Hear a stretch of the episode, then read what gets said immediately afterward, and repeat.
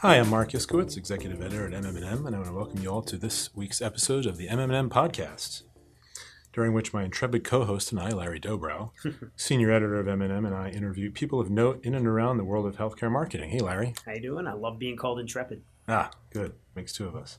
and our guest today, all the way from Philadelphia, PA, is Tom Dudnyk, President and founder of Vivo Agency. Hey, Tom. Hi. How you doing? Doing great. Thanks for being here. Thank you. Thanks so much for coming in. We do appreciate it. And thanks for all of you out there for listening. I also want to thank our producer, Carrie Gavitt. We're live streaming uh, this, and the replay will be posted tomorrow to your podcasting service of choice. Dudnyk is a name you may have heard of, and uh, but maybe not in this uh, capacity. We want to speak with Tom about such topics as how and why he started an agency that's separate from his father's agency, uh, which is quite well known in pharma agency circles, as well as a topic that's near and dear to his heart, and that's the future of value-based reimbursement. And uh, but before we get to that, just a couple of housekeeping items. Um, uh, I'm sure you've seen that our top 40 healthcare transformers and innovation catalysts are online now.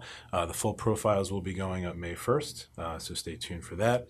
And we also have the MM Transforming Healthcare Conference coming up May 8 at Edison Ballroom in New York City. The agenda is up online and it's pretty fully formed. So if you haven't had a chance to check that out, please do so. And um, it's pretty impressive. I dare say so myself. So it's an amazing. Uh, you know, Marc, Marc, booked a lot of the speakers, so he can't really uh, pump, yes. pump, it up. But um, it's an incredible slate, a bunch of extremely smart people that exist at the nexus of healthcare and technology.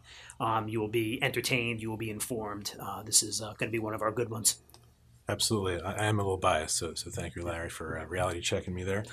so so that's our story. Uh, so Tom, um, we have some, some questions for you here. Mm-hmm. Um, you know, as I mentioned at the at the start of the podcast, uh, Dudnyk is a name that's very well known in, in pharma circles, but you decided to go your own way.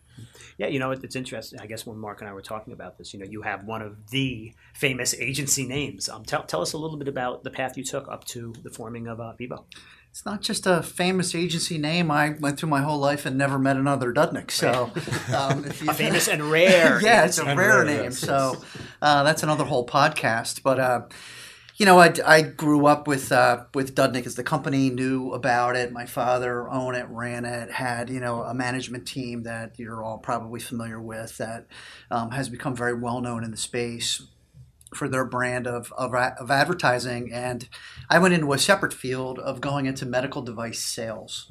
And so I did that for two for 12 years, excuse me, in the OR, in the chemistry lab, in the radiology department, and then finally with the EMR, going across the entire healthcare organization and learning how care is actually delivered. So that's like the macro view. And that entire time, uh, I've got a nasty secret that's going to be, you know, let out on this podcast. I had nothing. As a sales rep, I had nothing. I didn't have a message. I didn't have a target. I had product information. Yeah. And it was here you go, go figure out how to sell it. And then you start to really sweat because you don't know your targets, what their needs are what's going to matter, what's not. So, but, but, that certainly builds up survival skills. You know, if you're, you've got a couple pamphlets, like let's go do this thing. It's you know? more than survival skills. My first job was with a company called Stryker, and whether you're aware of them or not, Stryker is in uh, my hometown of Mahwah, New Jersey. So, okay, wow. but but what's, what's unique about them is if you don't hit your quota in your first year, you're terminated.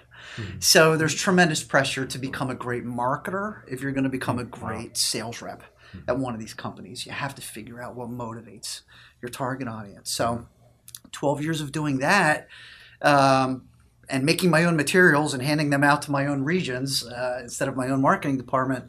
Um, talked to my dad, saw the work that he was doing at Dudnyk for other medical device companies, and uh, I told him I felt that I could do better, and he said, "Well, then go out and do it yourself." Then, hmm. in which case I did. So that's the that's the two three sentence. What, what, was there ever any thought? I mean, Dudnyk is so associated with rare diseases. Was there ever any hmm. thought that you know maybe you would come in and start off an offshoot or anything along those lines?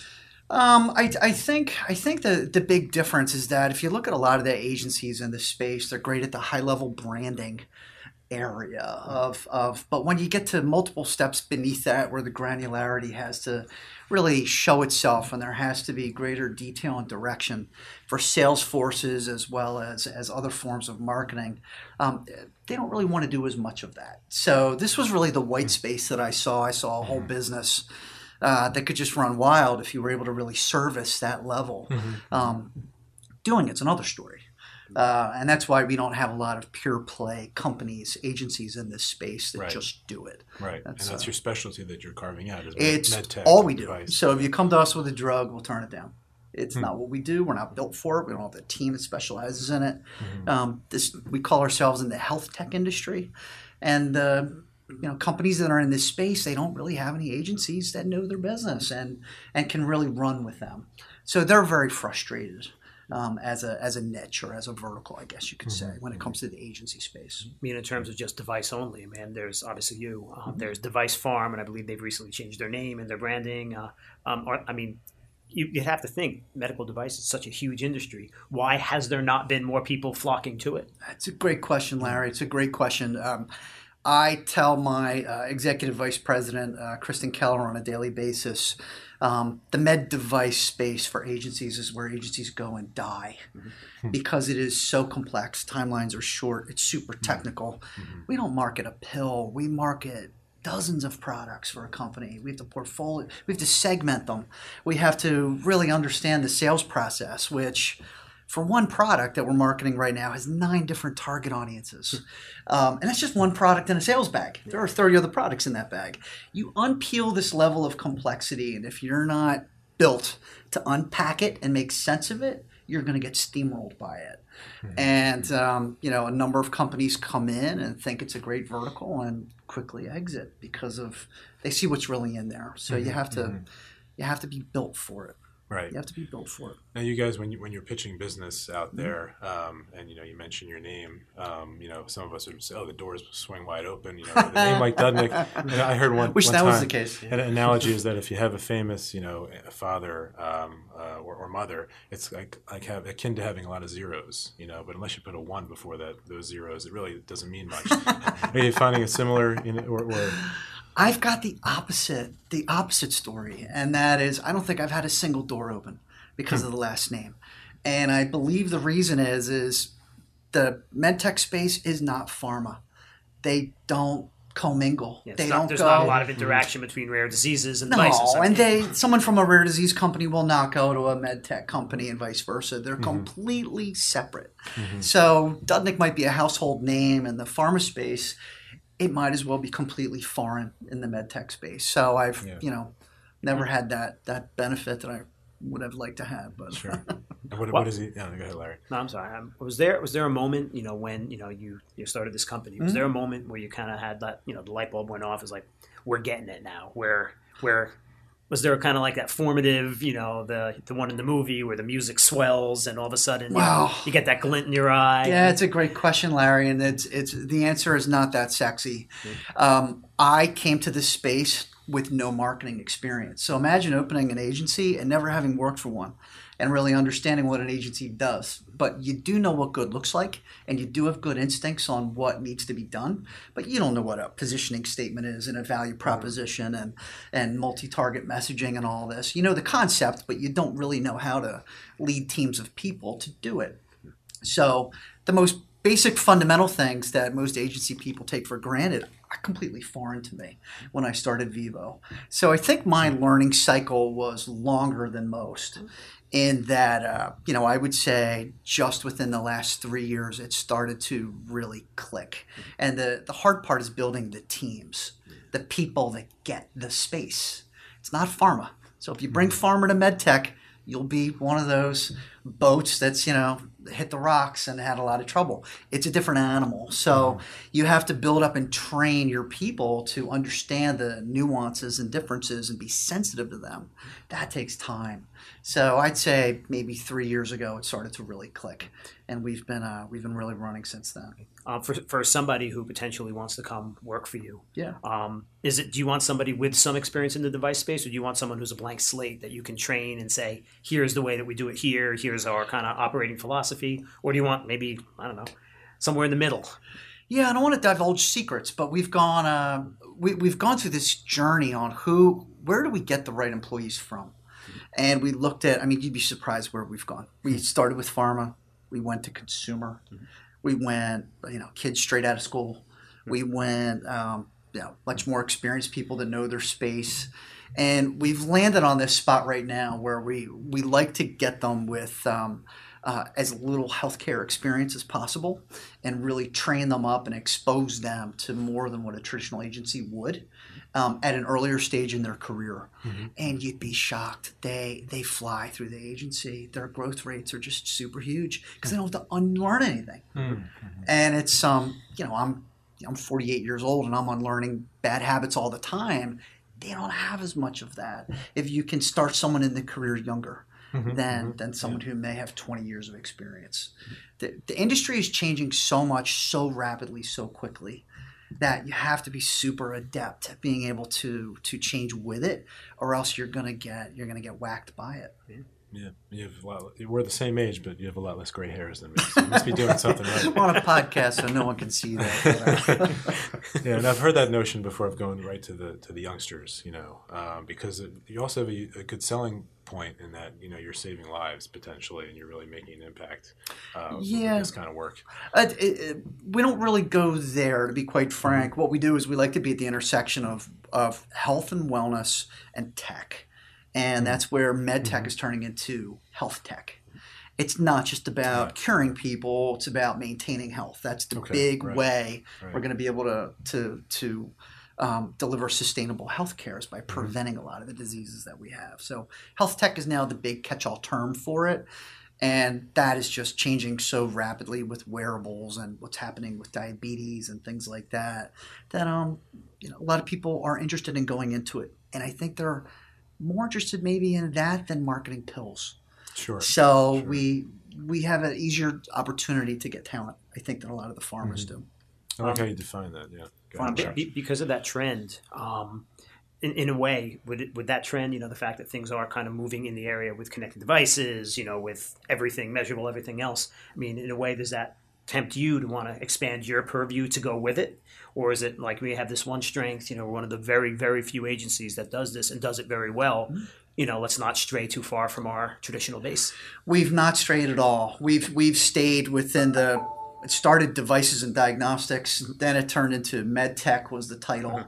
now we're calling it health tech but it's the same thing uh-huh. it's devices diagnostics and healthcare it which is the software mm-hmm. now they just all come together and work together as one connected devices which is what you just said. Interoperability. Yeah. Interoperability. It is. I should be able to say a lot more easily, but yeah. Yeah, it is. It's not easy to say, but that that is it. So we have stayed pure to it, and we we are going to. We're not going to start, you know, with a rare disease division and a you know a pharma division, and we're not going to do that. We're mm-hmm, we are mm-hmm. going to stick true to this. Uh, the segment's huge. Sure. It's gigantic. Sure.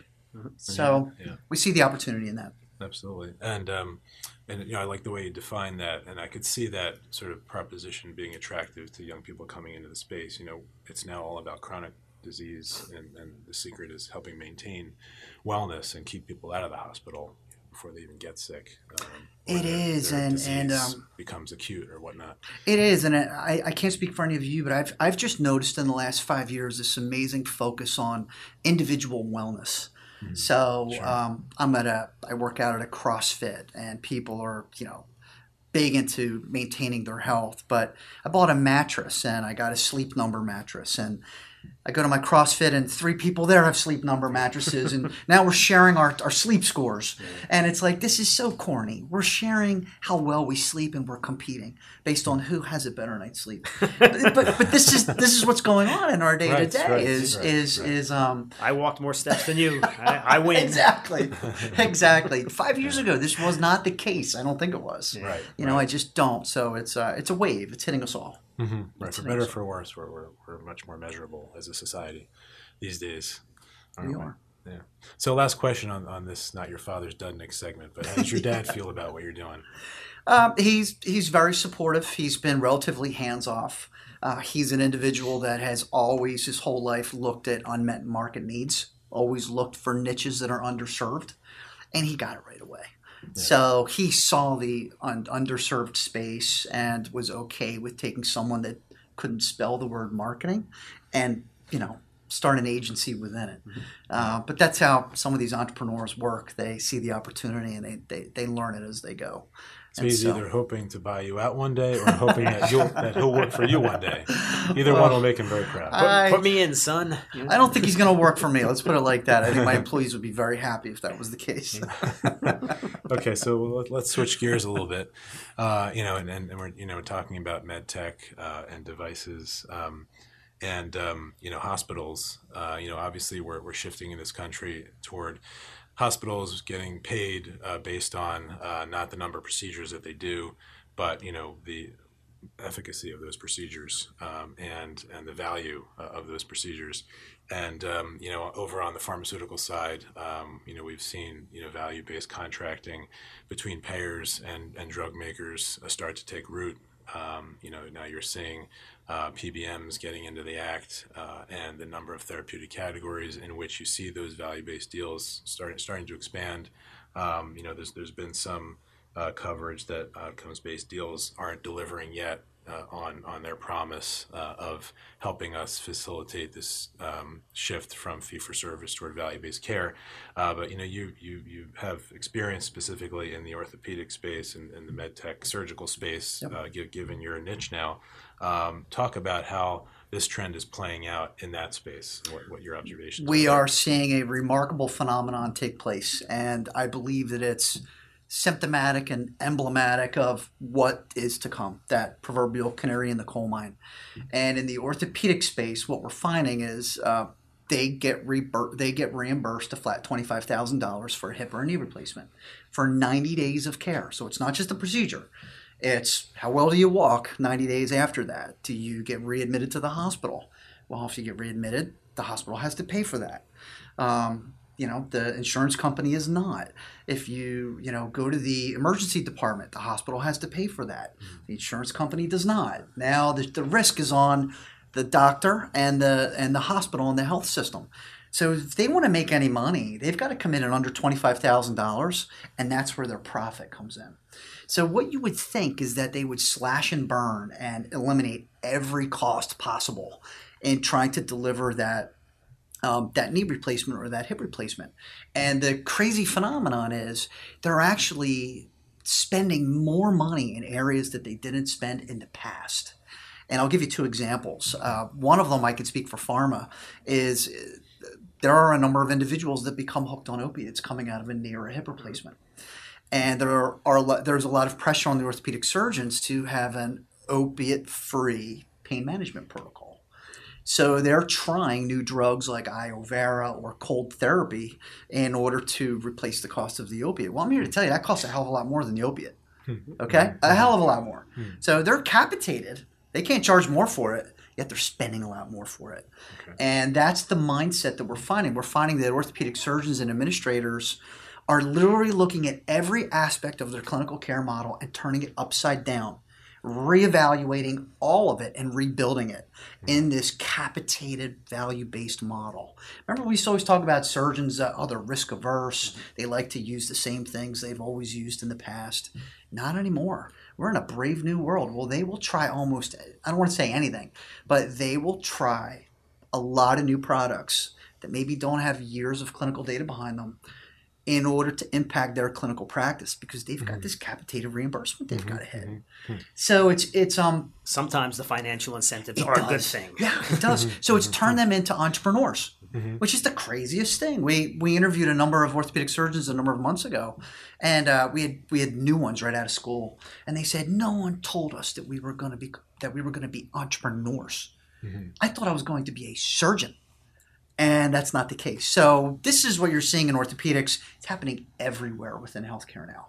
And mm-hmm. so all the clinical care models that have been in place for decades are now being reevaluated. It's very exciting. Mm-hmm. And new mm-hmm. things are happening on a daily basis. I think mm-hmm. we're going to have more advances in the next five years than we had in the last 15 hmm. as far as uh, patient outcomes are concerned. And how do you think that's going to be sort of the canary in the coal mine for pharma or you know the rest of healthcare?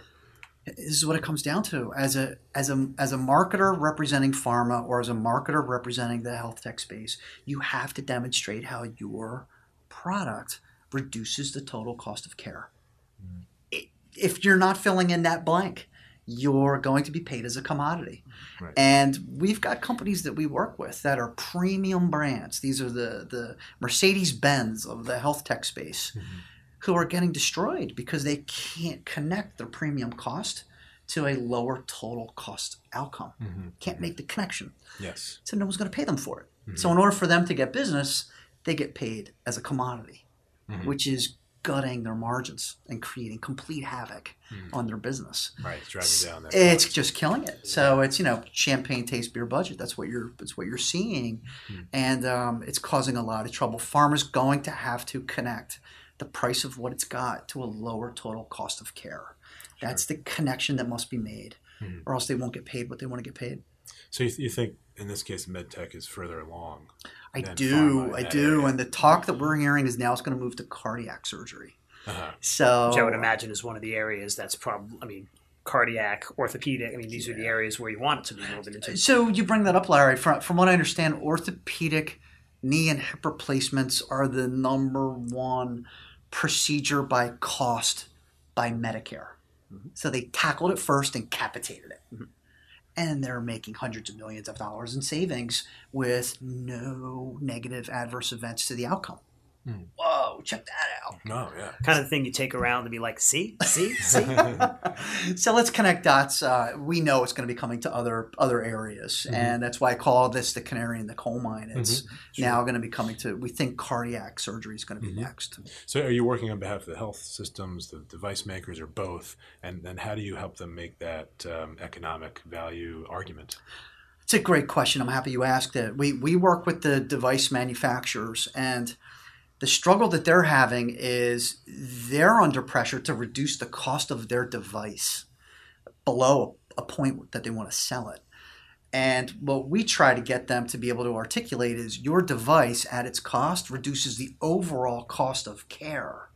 So if the device you replace is $300, but your device is $800, but you but you reduce the total cost of care by $6,000, you've got to be able to make that connection and be able to market that. Mm-hmm. And that's the big that's the big hurdle that they're trying to get over right now, mm-hmm. and they're not sure how to do that. So um, you have to you've got to own your data. You got to follow patients for ninety days, and you have to be mm-hmm. able to connect the usage of your product with a cheaper, better outcome. That's the thing that that device makers have to do now. So how, how's that impacting your marketing?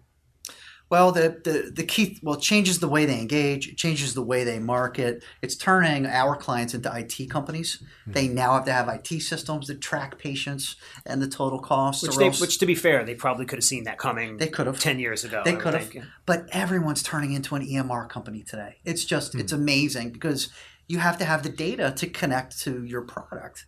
Um, to prove that it's better. So uh, we call it an integrated solution sale. And that is don't sell your widget, sell your solution. Hmm. And that's everything that you have working together as one. And all of that has to be anchored and levered to a better clinical and financial outcome. Hmm. It's not hmm. how a lot of these companies think. They just like to say, you know, a couple features and benefits with this new Generation 5 device and buy it. And they're finding out that that doesn't work anymore. Right. In value based care, that dog doesn't hunt.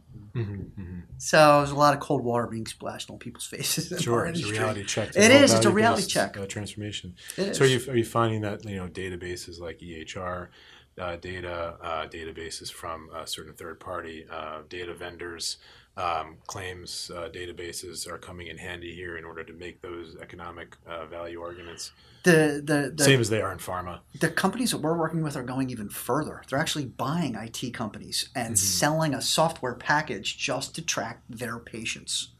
So it's um, you know it's it's it's very interesting bundled solution, but at the end of the day, it's a bundled reimbursement, twenty five thousand dollars. Um, it's not a far throw for the device companies to go at risk on the product and say, if you have a great outcome, you pay me twelve hundred dollars. If you have a bad outcome, you pay me two hundred, and the data will prove it. So we're not that far. We're very close, and um, uh, I think it's just a we're more like months away than years away from this happening. You know, obviously, we're talking apples and oranges here, but um, what can pharma companies, what can sellers of drugs learn from the transition that's going on? I think you have to take a more holistic look at your customer and their world and what they're trying to accomplish. And they are trying to reduce the cost of care. It's it's unsustainable. The prices are runaway trains, completely unsustainable. Um, I'm sure you're all following uh, Medicare for all debate, which, if it happens, will probably bankrupt a quarter of all the hospitals in the country. Right, okay? right. That's what they're saying. So if you're a hospital, what are you? Especially the rural. Yeah. yeah. So what are you doing right now if you're a hospital? The number one thing you're doing right now is you're looking at every dime being spent and trying to figure out how to cut your costs, just in prep of what's to come. So if you can't, if eh, the pharma companies are going to have to look at the disease state, the management of it, and what they can do beyond the pill to better manage these patients holistically to reduce the total cost burden mm-hmm. that the hospitals have to deal with and the insurers have to deal with. Right. I don't think you can just create a pill and, and throw it out, it out there, there, into the world. And it, it worked. I mean, come on, it's worked for a long time, but I'm I'm not so sure that that's our future.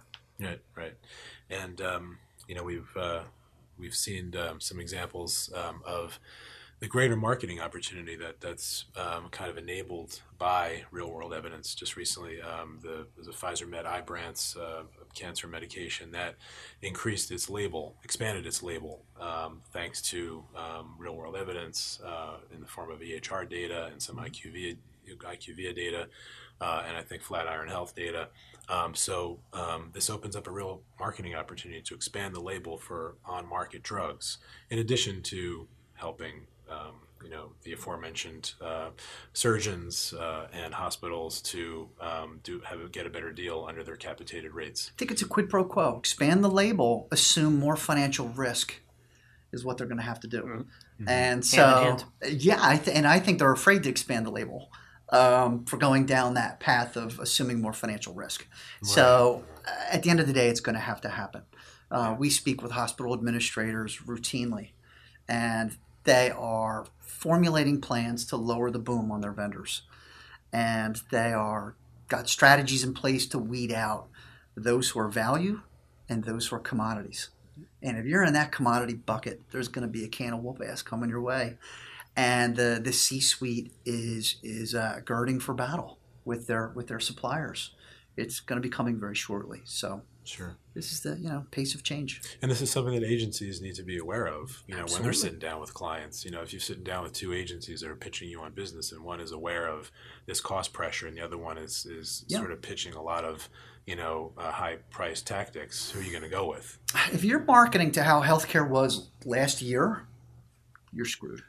You have to be marketing to where healthcare is going. You have to be talking the narrative of the target audience and where they're trying to take it that's where you have to provide the context or understand the context in order to represent your customers from a marketing perspective. Mm-hmm. And that's the big risk that agencies take if they get too siloed and internal. Just look at themselves and don't see what's happening out there on the customer side. Uh, you can fall prey to that. Sure. Sure, right. In the in the conversations that you have with both existing and prospective clients, mm-hmm. um, do you do you find that you're preaching? Do you find that they get it? Do you or do you find that there's a little bit of like, well, it's worked for us pretty well so far, and dot dot dot. You know, that's a great question, Larry. I mean, I'm having deja vu. Uh, as you say that. Um, I was in Texas last month, and that's exactly what they said. You know, this model we've had for the last 30 years has served us well. We're not going to go away from it. Okay, fine. Um, we'll see where you are in five years. But just last week, we had a we had a company call us about outsourcing their entire marketing department to Vivo, hmm. the whole thing. So this isn't you're going to be our agency. This is we want to outsource the whole marketing department to Vivo. Mm-hmm. Something that's never happened before in, in my experience, and that is because of the change required to market to this new world order that's happening in mm-hmm. our space um, would probably be done quicker if you had a change agent uh, working for you as, a, as an agency, and that's kind of what we are. We're sure. kind of more of that change agent. We appeal more to those who want to move forward rather than those who want to adhere to the past. Well, thank you for that potential lead to your uh, top 100 agency profile right there. yeah. that, that's uh, you know, we won't we won't forget anything like that. Um, yeah.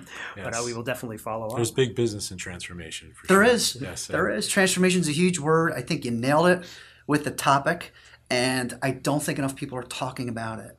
And it's happening on the client side. It's happening on the provider side. Um, the client side transformation is unbelievable, guys. You wouldn't believe how much of it's happening. Companies are being turned upside down, reorging, in order to figure out how to streamline and engage in a more value added way. You don't hear about it because they keep it quiet. Mm-hmm. Man, when you're in the thick of it and see what's happening, it's it's it's structural and pervasive and wide. Sure, it really is. And uh, so, uh, um, great great choice of words for that because it's it's you. it's appropriate, yeah. really appropriate. More to talk about at our May 8th conference, uh, Transforming Healthcare. Put in one more plug for that, where we're going to have a session on the future of value-based reimbursement, and we have um, you know uh, managed care, managed markets experts from Novartis, from Dexcom, uh, and from Acelity, mm-hmm. um, orthopedic surg- surgical. Um, client sider, uh, head of sales, uh, coming as well. Um, so we'll talk more about this topic there. Uh, we're also going to be doing a, a mini roundtable on uh, real world evidence and the marketing opportunities uh, therein. Uh, so that's my final plug for the conference. Right. please go online and, and consider registering for that. Marc, that might be a, a, conference you have every single year for the next ten years. I yeah. mean, it's it's going to be completely relevant you know, moving forward. I think it's, think. it's going to be a long process. It is. Yeah. It's going to be a journey. Yeah, I felt like five, four or five years ago we were kind of a little ahead of our time, mm-hmm. but now it feels like maybe it's, uh, it's we're seeing stride it. a little bit more. There's, we're seeing a degree of momentum, you know, within the space, the larger space that, uh, yeah, you know, it's it's kind of cool to watch. Yeah. Those spurring innovation. People, people, were talking about, oh, this idea has the potential to be transformative. Well, now we're seeing these types of things in action, and now um, it's kind of a sign of the evolution, I think. Yep. So, all right, we're yeah. Should we move to the uh, speed round? A couple last questions for you. Oh, sure. I hope I have answers for you. All right. So, um, we wanted to ask you this question because yeah. we think you're the only person we might have in here who has an answer of somebody that sat at the breakfast table with him. But um, who is your marketing role model? Who's my marketing role model? It's interesting. Um, I'd have to say my marketing role model was actually not a marketer. It was a it was a head of sales. Mm-hmm. And when you work for a software company, you have to remember um, you don't have anything that you're showing. There's no product. It's just a, it's an idea. And so uh, one of my sales managers was really oriented me that the secret sauce is orienting yourself to the customer. And if you're able to do that, you will mm-hmm. always find the light on what to say and to whom. So uh, I think that's probably my um, can't give his, give him by name, but uh, that was one of my early early touch points. Mm-hmm. That had a lot to do with me. Um, what, what do you read every day to stay most informed, to stay on top of things, not only within specifically what you're doing, but also in kind of a larger picture sense? Uh, well, I've, I've kind of got a problem in that I, I can't I can't stop reading things. So that's uh, a good problem to have. I must read three hours a day of stuff, and it's it's really starting to hurt my productivity in a big way now. Oh, yeah. So I'm having to figure out how to pare this back. But we've got all these hmm. channels and all this content is out there and it's all at our fingertips. There's no reason to, to not be on top of your game today. There's just no reason not to. So, um, you know, I try to always connect the dots and see where everything's going and remain relevant and uh, stay as educated and never stop learning. Right. Stay educated. Yeah. Last one for you. Uh, five years from now, uh, where's Vivo? Um, how big are you? Are you in other offices? I mean, what, what's the uh, what's the future path? That's a great question. I, I wouldn't I wouldn't classify it as as how many offices or how big you are, but what type of work are you doing? Mm-hmm.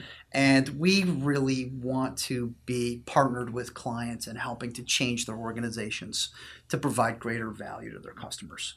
Uh, not just a bunch of artists and writers who make nice pictures and snazzy mm-hmm. headlines and make everybody feel good. We that is critical. You have to do that. But we want to really be helping to structurally change how healthcare is being delivered by helping the companies that help the people who do it. And and that's kind of where we've been engaging more and more each year in a non-traditional um, agency role. You know, do all the marketing, do all the advertising, everything you would normally do, but now can you help the rest of our team do this on a day-to-day basis which is kind of kind of um, kind of out there doing a lot of that. And so I want to keep doing that and and uh, be moving further and further and deeper and deeper into companies to help them transform. Thank you so much for coming down and spending a couple minutes with us here yeah, today really yeah, appreciate thank you so much. Appreciate it. Okay. yeah. Cool. well we're gonna we're gonna call it there. Um, again um, everybody thank thanks tom for joining us today Uh, thank you, everybody out there, for listening. Um, you can uh, subscribe to us uh, on SoundCloud, iTunes, or wherever you get your podcasts. And uh, we're actually heavily in um, Agency 100 uh, land now. Um, so we'll be writing those profiles over the next couple months to produce our July issue. Uh, and as I mentioned, our Transformers content will be coming out May 1st. So be sure to stay tuned for that. All right, everybody. Thanks again for spending some time with us this afternoon and enjoy the rest of your day. We'll see you next time.